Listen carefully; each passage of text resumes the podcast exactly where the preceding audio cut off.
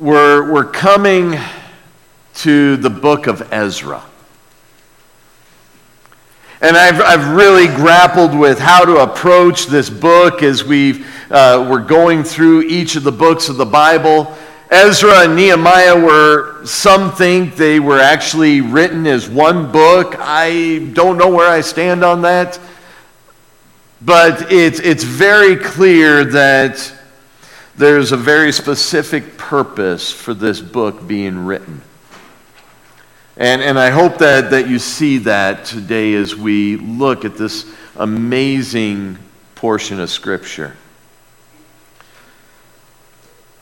You know, honestly, if, if you look at our governing authorities today, um, it, as an individual, it brings concern. It, it brings pause when we look at, at those in leadership. You can turn on any news station and we, we hear reports of corruption, we hear reports of lies, and honestly, it, it can cause one just to, to shake their head in disgust. Like, well, this is going to be a good message. It would be a grave danger, however, for us to, to look at the media, to look at the society in which we live, and form our theology on how we view authority based off of those things. In fact, it would be a very dangerous thing. When we come to Scripture, we read portions of Scripture that speak to authority, like that in 1 Peter. 1 Peter says in chapter 2, verse 13, if I can find it, right? Too many highlights in this book.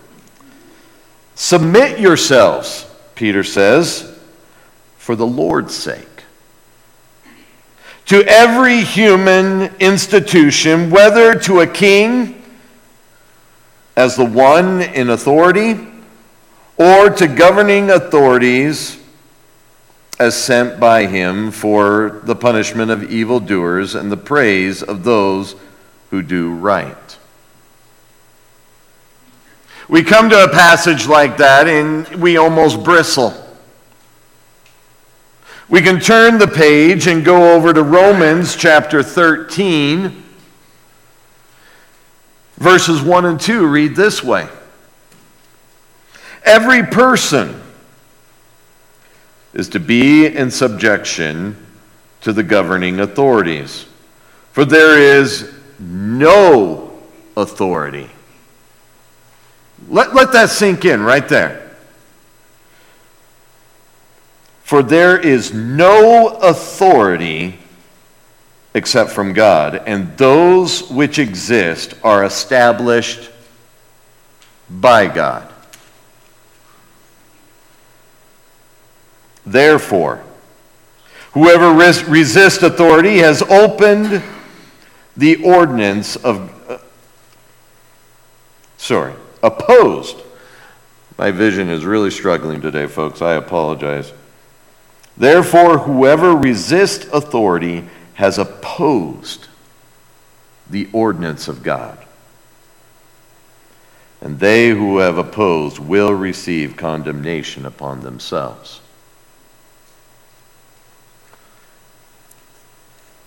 You know, it's easy to follow authority, leaders, when they're doing what they should. It's easy to follow authority when they agree with us or we agree with them. It's a little bit harder when they're stupid.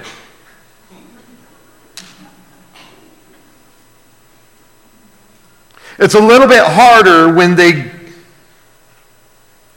they act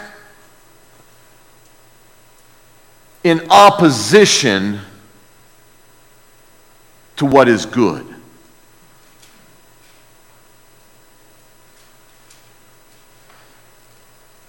And I don't have to go into detail to help you understand what I'm talking about.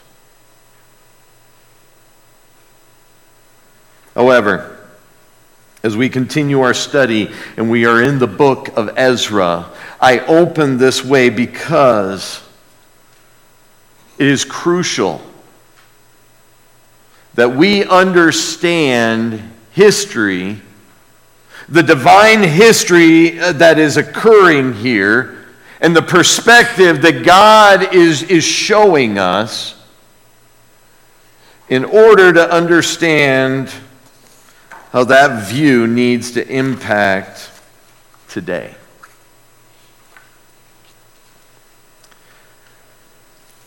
Divine authority. Here's a fun little chart for you there. By the way, these images and all of that are online. They will be online if you want those later. But I, I want to just look at some of the divine authority that we see in, in our study. It's an amazing um, study of the powers and rulers as we look at what God has been doing. It begins with a man named Nebuchadnezzar. This whole narrative really does. And Nebuchadnezzar, oh, he's a dandy of a ruler. I tell you what, we'll learn more about him in Daniel. But he's the one that goes and destroys Jerusalem, destroys the temple, and takes the people of Judah into captivity. That's Nebuchadnezzar. Nebuchadnezzar is the one that God uses to bring about the 70 years of captivity and punishment to his people, Judah. However, it's fascinating when we, when we look at Daniel, it's also Nebuchadnezzar who has the greatest statement in Scripture concerning God and his authority. Look at what this king writes. In Daniel chapter 4, Nebuchadnezzar says this But at the end of that period, I, Nebuchadnezzar, raised my eyes towards heaven, and my reason returned to me, and I blessed the Most High, and praised and honored him who lives forever. Nebuchadnezzar goes on to say this for his dominion is an everlasting dominion. His kingdom endures from generation to generation. All the inhabitants of the earth are accounted as nothing. But he does according to his will in the host of heaven and among the inhabitants of the earth. And no one can ward off his hand or say to him, What have you done? What a description of authority and power, sovereignty. And this man, Nebuchadnezzar, declares that the people would go into exile they would be there 70 years. Jeremiah is, is actually the one who, who told them that they would be there.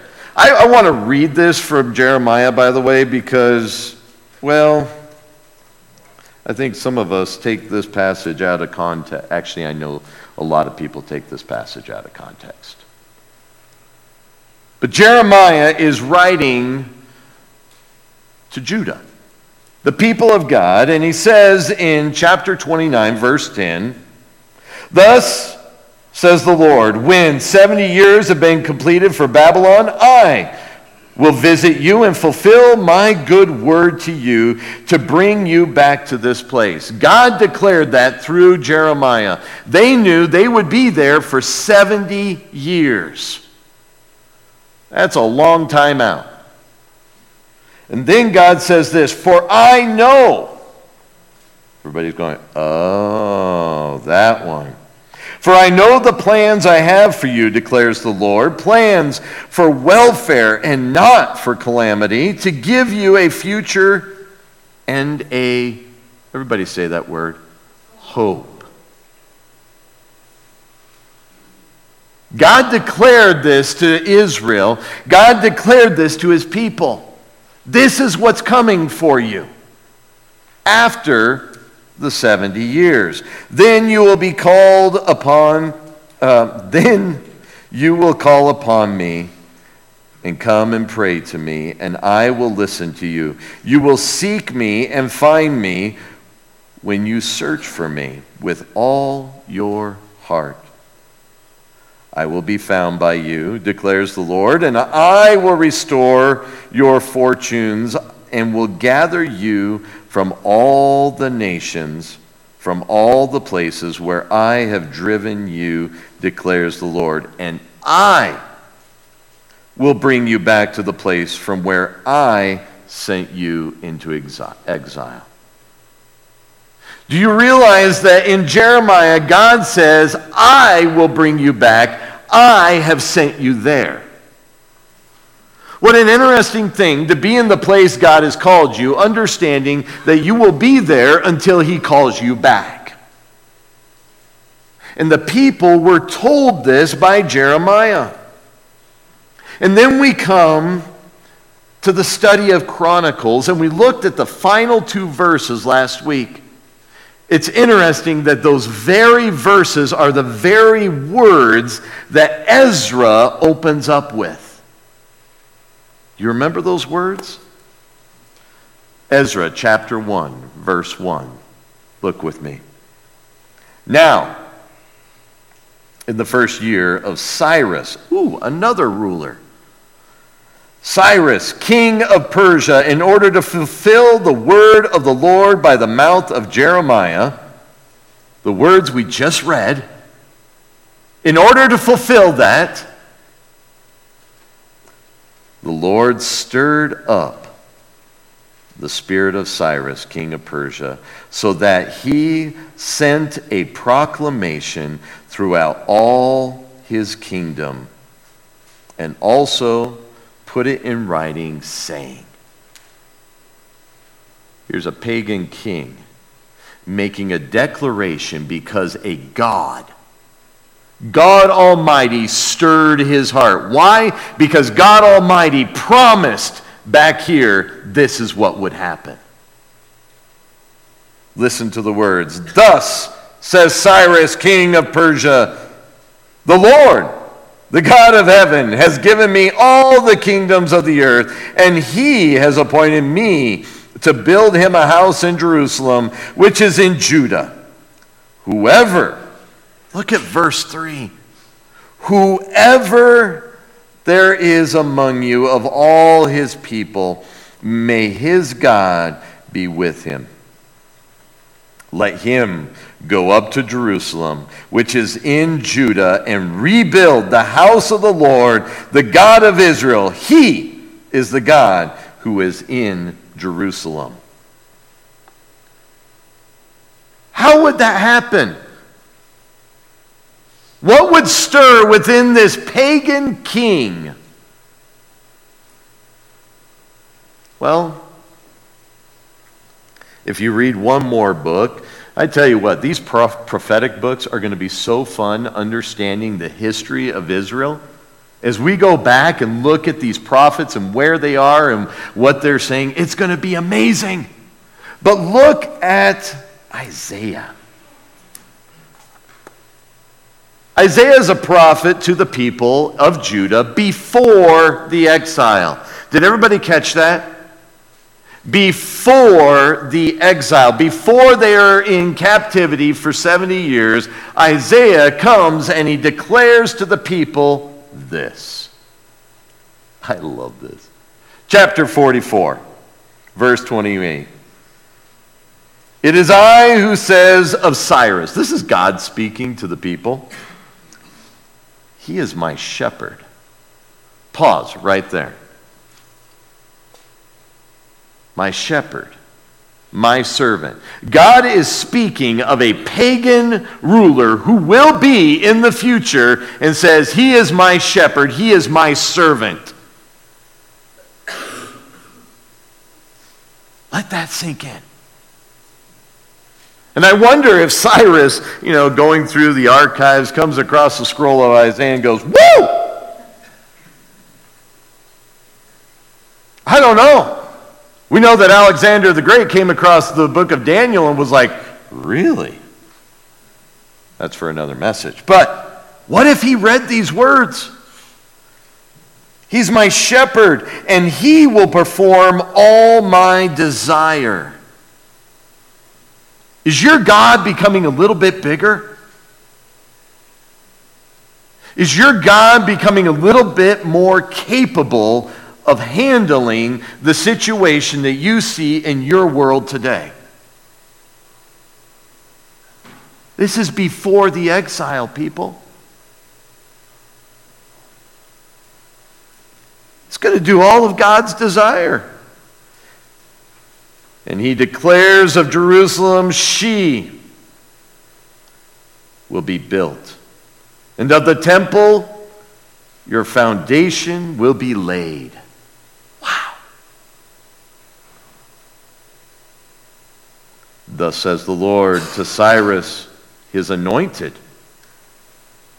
Remember, no one comes into power except those who God places there for his purpose.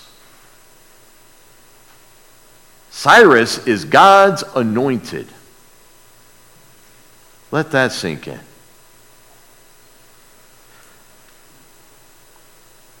To subdue the nations before him, and to loosen the irons of the kings, the loins of kings, to open doors before him so that gates will not be shut. I will go before you and make the rough places smooth. I will shatter the doors of bronze and cut through their iron bars. God's going to go before Cyrus, pave the way for Cyrus to do a work, a desire that God wants to do. You're like, wow, this is quite an introduction. We've hardly got into Ezra. I know, this is amazing. Because as we go through Ezra, we are seeing God work in amazing ways. Daniel, oh my goodness, when we get to Daniel, that's going to be fun. He gets to work with Nebuchadnezzar, Cyrus, Murdas, Darius, I mean, all of them. And these are all individuals who rule with authority and they're vicious. You go through history and you look, these are not nice gentlemen. I mean, they're world dictators for a reason. And God has put them there. Darius, Darius, I don't know how you pronounce it. Tomato, tomato. God uses him to renovate the temple. See, the work of Cyrus begins, Smerdis here, ah, that guy, he goes and stops the temple work. But Darius, he comes, he sees what Cyrus put in order, and he says, No, we're going to start this thing back up. Ezra talks about it. The way God is working through these leaders, these authorities. I, I hope that after today, you will pray for those in leadership with a whole new perspective understanding that God is doing a work. It is God who raises up Artaxerxes or Xerxes.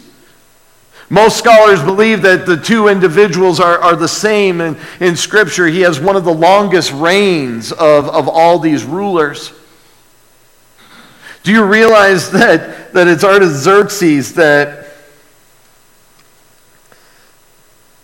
that sends back Ezra? The second, second group of individuals going back to Jerusalem God raises him up for that. And then Esther will be there in a few weeks. It's interesting how this king is there and God is, is, is using this ruler in such powerful, magnificent ways. Yet, as you look at the day by day thing, it just seems to go about as normal. But God uses this king to preserve the Jewish people from extinction. He uses him to declare that, that Ezra should go back and rebuild the people. He uses this king to go and send Nehemiah back to rebuild the walls.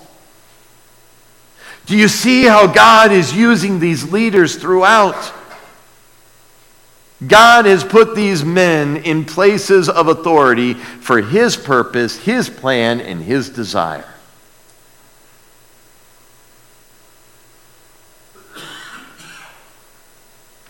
You know, you could live with a lot less stress if you stopped watching the news and just started watching God. Realizing that God has things in control, He's never been out of control. And those in power are there for His purpose, His plan, and guess what? God's not always telling us His plan. He tells us his will. We know that crystal clear. But he doesn't always tell us his plan. Israel was lucky. They knew 70 years. We don't have time frames all the time. I, I want to quickly look at a divine view of history. This, this was fun for me. I, I got diving into Ezra and I was studying it and I'm going, man, I, I'm too close. Have you ever studied a whole book and realized you're just too close? I had to back up a little bit. It was exciting because as I backed up, I realized, wow, you know what? Chronicles, Ezra, Nehemiah, and you throw in Esther there, they're actually all one kind of grouping of writings. And we're seeing a group of writings from God's perspective of history. Let's look real quick at what, what God is doing here. When we looked at Chronicles last week, we saw God's perspective, didn't we? We saw that, that King David came onto the scene, the man that God chose, the one that would establish his throne forever. Wow. And from his line, we saw that, that he used Solomon to build the temple. And what a beautiful, beautiful temple it was, and the worship that came. Oh, it was magnificent. And, the temple was built. We saw how God basically forgot about all those that disregarded him, he disregarded himself.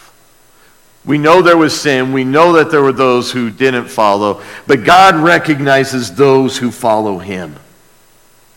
What a beautiful picture. And we saw those kings that, that followed after God's heart, but there was still sin, and we see that they go into exile. God deals with sin. If you look at any portion of history, you see that God deals with sin. But then we come to Ezra. In the first part of Ezra, and I promise we're going to get to where we overlook it, okay? I promise. But when, in the first part of Ezra, we're, we're told to, that, that the temple is going to be rebuilt. Wow. And, and we see a remnant of people returning to Judah. This is exciting. God's promises are being fulfilled. And then we kind of have an interlude with, with Ezra. In between these two events is Esther. And Esther, we see God do an amazing work of preserving his people. It's wonderful. You read that book, and not once is the name of God mentioned, but everywhere do you see his fingerprints. And we're looking at these writings going, wow, God, you're working. And then we come to the second part of Ezra where God sends back the second group of, of people to his, their land. And instead of rebuilding a temple, God is rebuilding his people, reestablishing their hearts for worshiping, worshiping him, dealing with sin. And then Nehemiah, we see that, that the building is complete, the walls are built up. You know, we see as we look at these books, as we look at this, that God is orchestrating things. I love that word, orchestrating.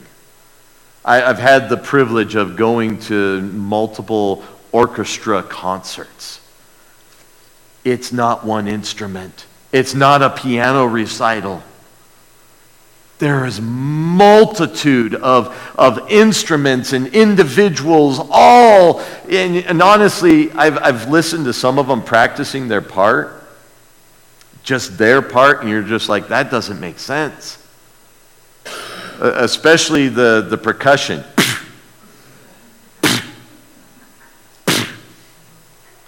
Wow, that's going to sound great. You put it into an orchestra and you're like, whoa. See, the problem is, is when we look at history, we're, we're just seeing little parts. When we step and look at these books and we step back and take a moment to look, we see the orchestra. We see how beautiful it is, God bringing all of this together.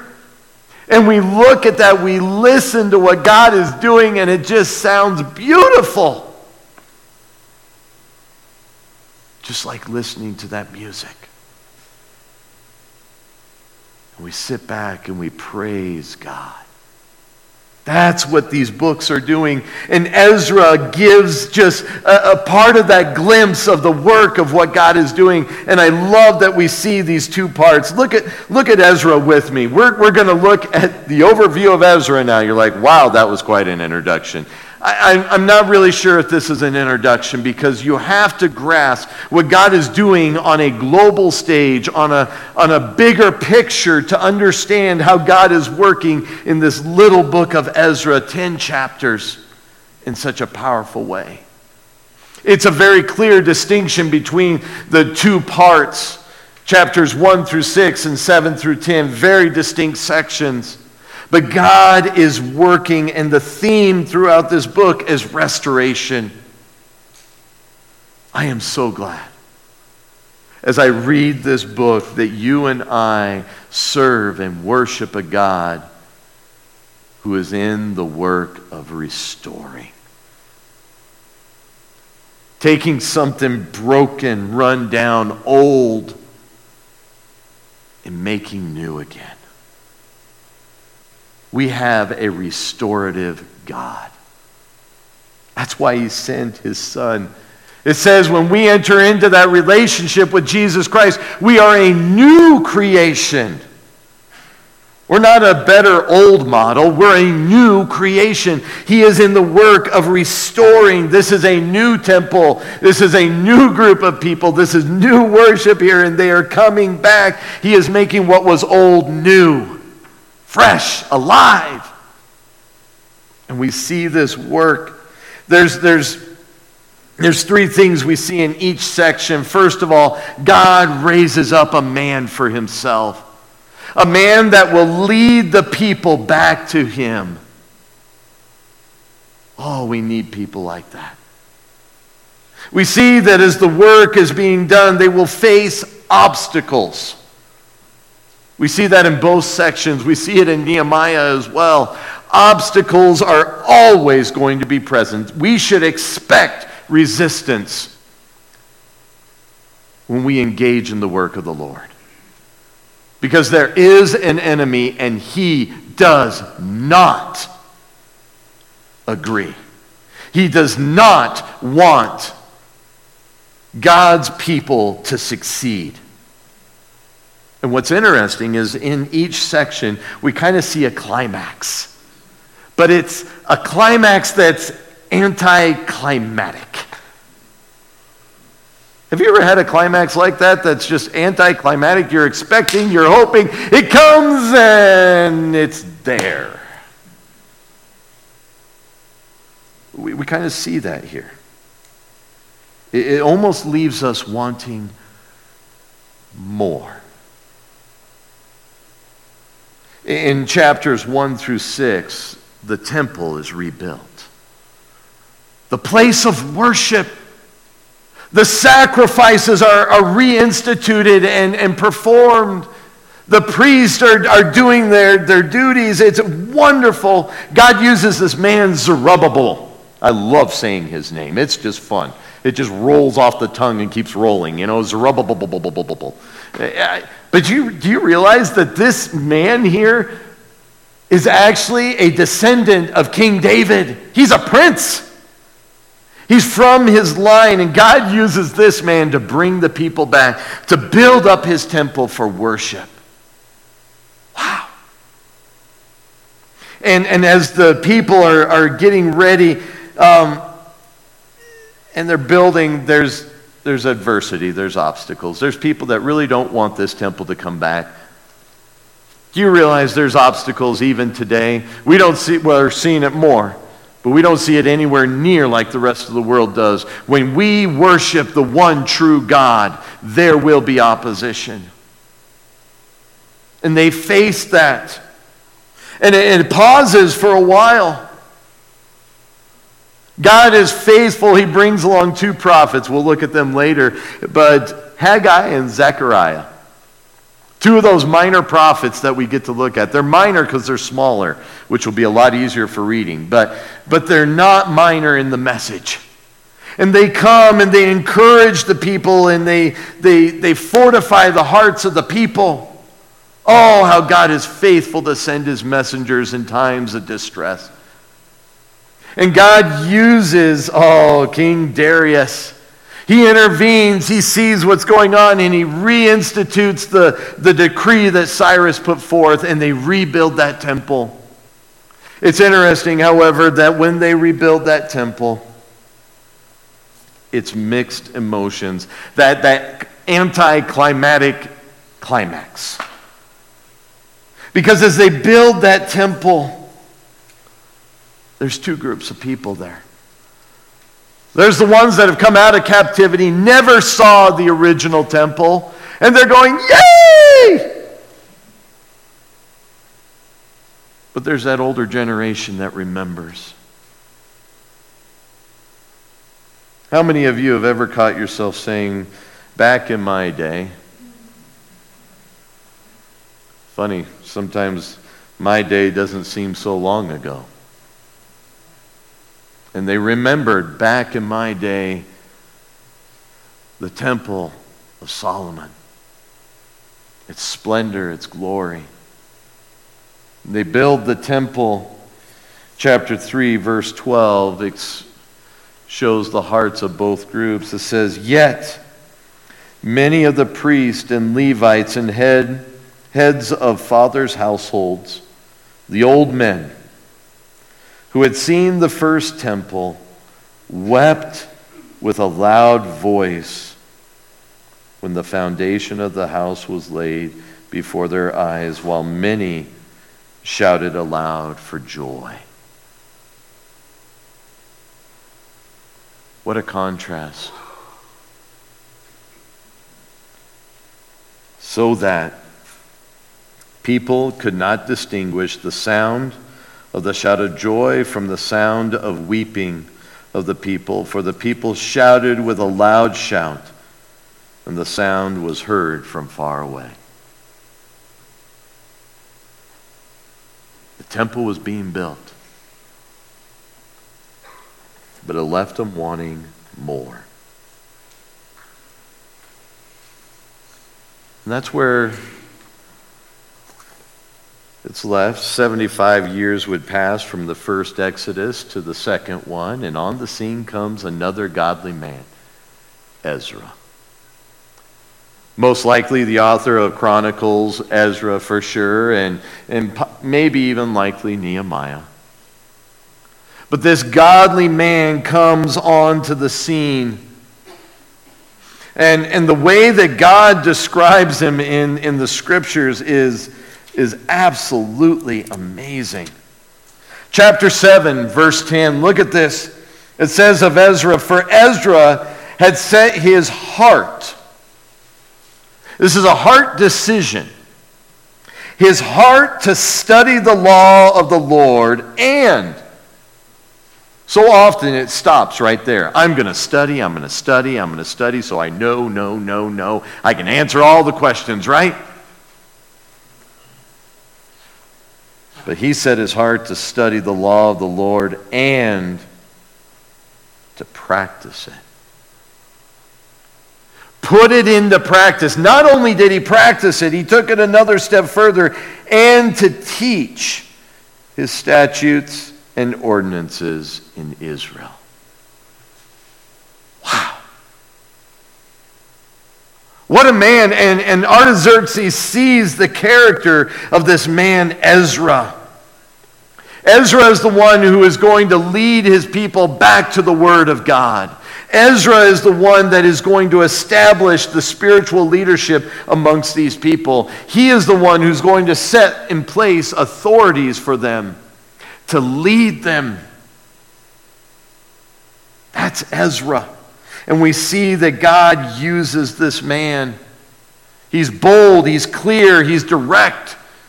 And then the obstacle. Do you know what the obstacle is to spiritual growth? It's a three letter word. It's called sin. Sin always stunts spiritual growth. Ezra hears of the sin of the people. He rips his clothes, he, he pulls his hair out.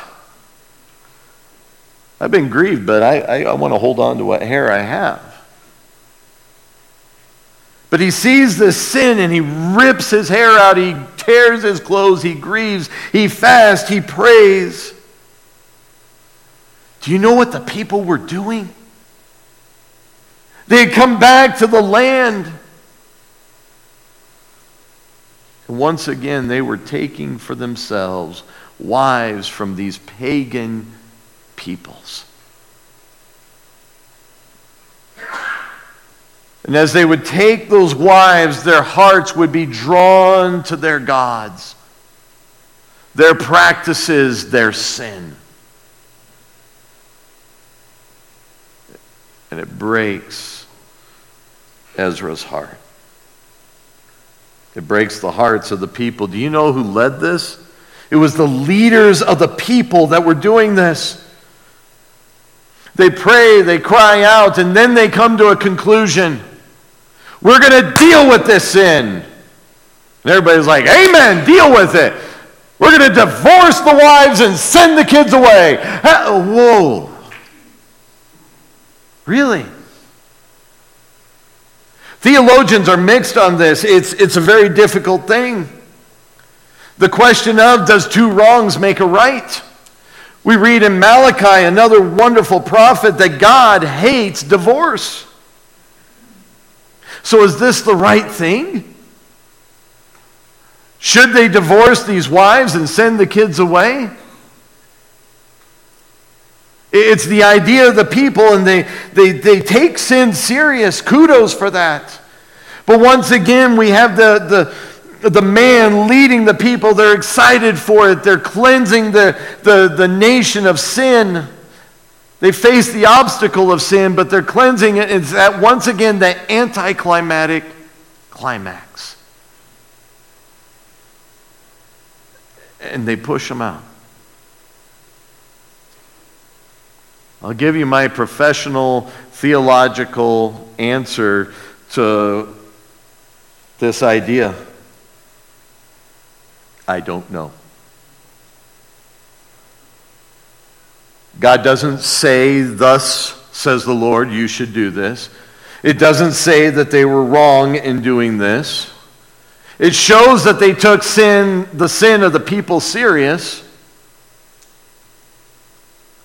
But let's face the fact sin is messy.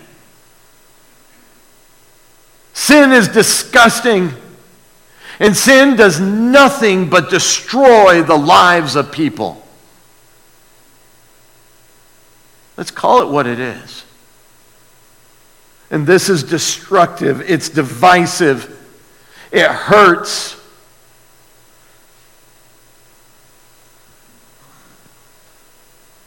And it leaves them wanting more.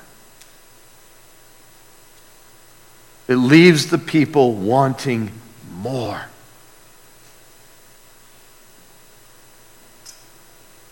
And we come to our authority. Our authority.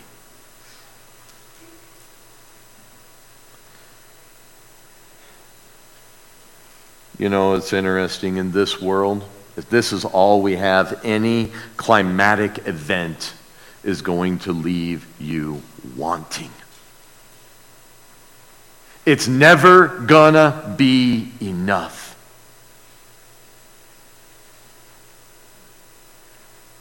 It's to fall short. You know why? Because what you and I are wanting is God sized. It can only be fulfilled, and, and the desire can only be quenched through Him. They were wanting worship, they were wanting a temple. And God says, Come to me.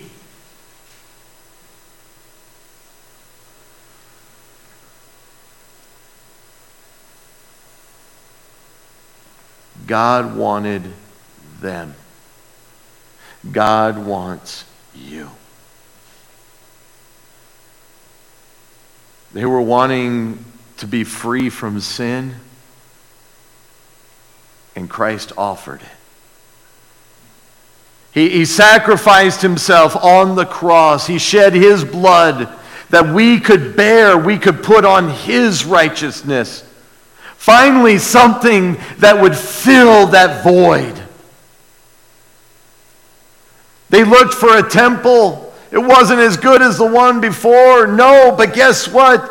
When Jesus came, you and I become the temple of the Holy Spirit. Wow. The Spirit of God comes to indwell you and I. We see such a beautiful picture of the Messiah throughout this book and the hope. The Messiah would not be born in Babylon in captivity. No, the Messiah, as Isaiah would predict, would come from Bethlehem in Israel, of Judah. And God preserved a remnant. Honestly, that, that word discourages me a little bit. Remnant, a small group of people. But they were faithful, they came. That remnant included Judah, Levi, Benjamin, and bits and pieces of all the other tribes. They came back to worship. They came back to serve the Lord. Unfortunately, there was a large number that said, you know, captivity is kind of cool. I like it. I'm kind of comfortable here. It's like being in a prison cell. The gate's open, the door is open wide for you, and you stay there going, This is good. It says that wide is the path that leads to hell, narrow is the gate that goes to heaven. Why? Because only a remnant chooses. Once you and I have a right view of authority, then we can have a right view of God. If we're placing our hope and our anticipations in, in earthly authority, then we're t- saying that God is out of control. He has no control over the circumstances. You and I need to understand that God is working. Our God is in control. And those who are in leadership now are there for His purpose, His plan, and guess what? You may not be privy to that plan. Are you comfortable with that? Are you comfortable with a God who can do that? Who does do that? If not, then your God is too small. Plain and simple.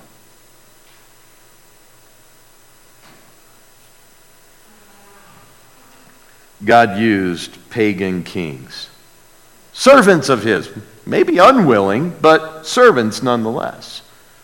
God used faithful men. God used teachers. God used people.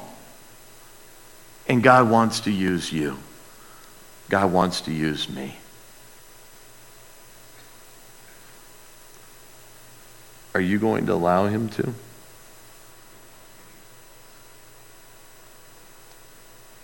Are you going to let Him use you for His plan and His purpose now? We look back at a divine history to understand that He's still working.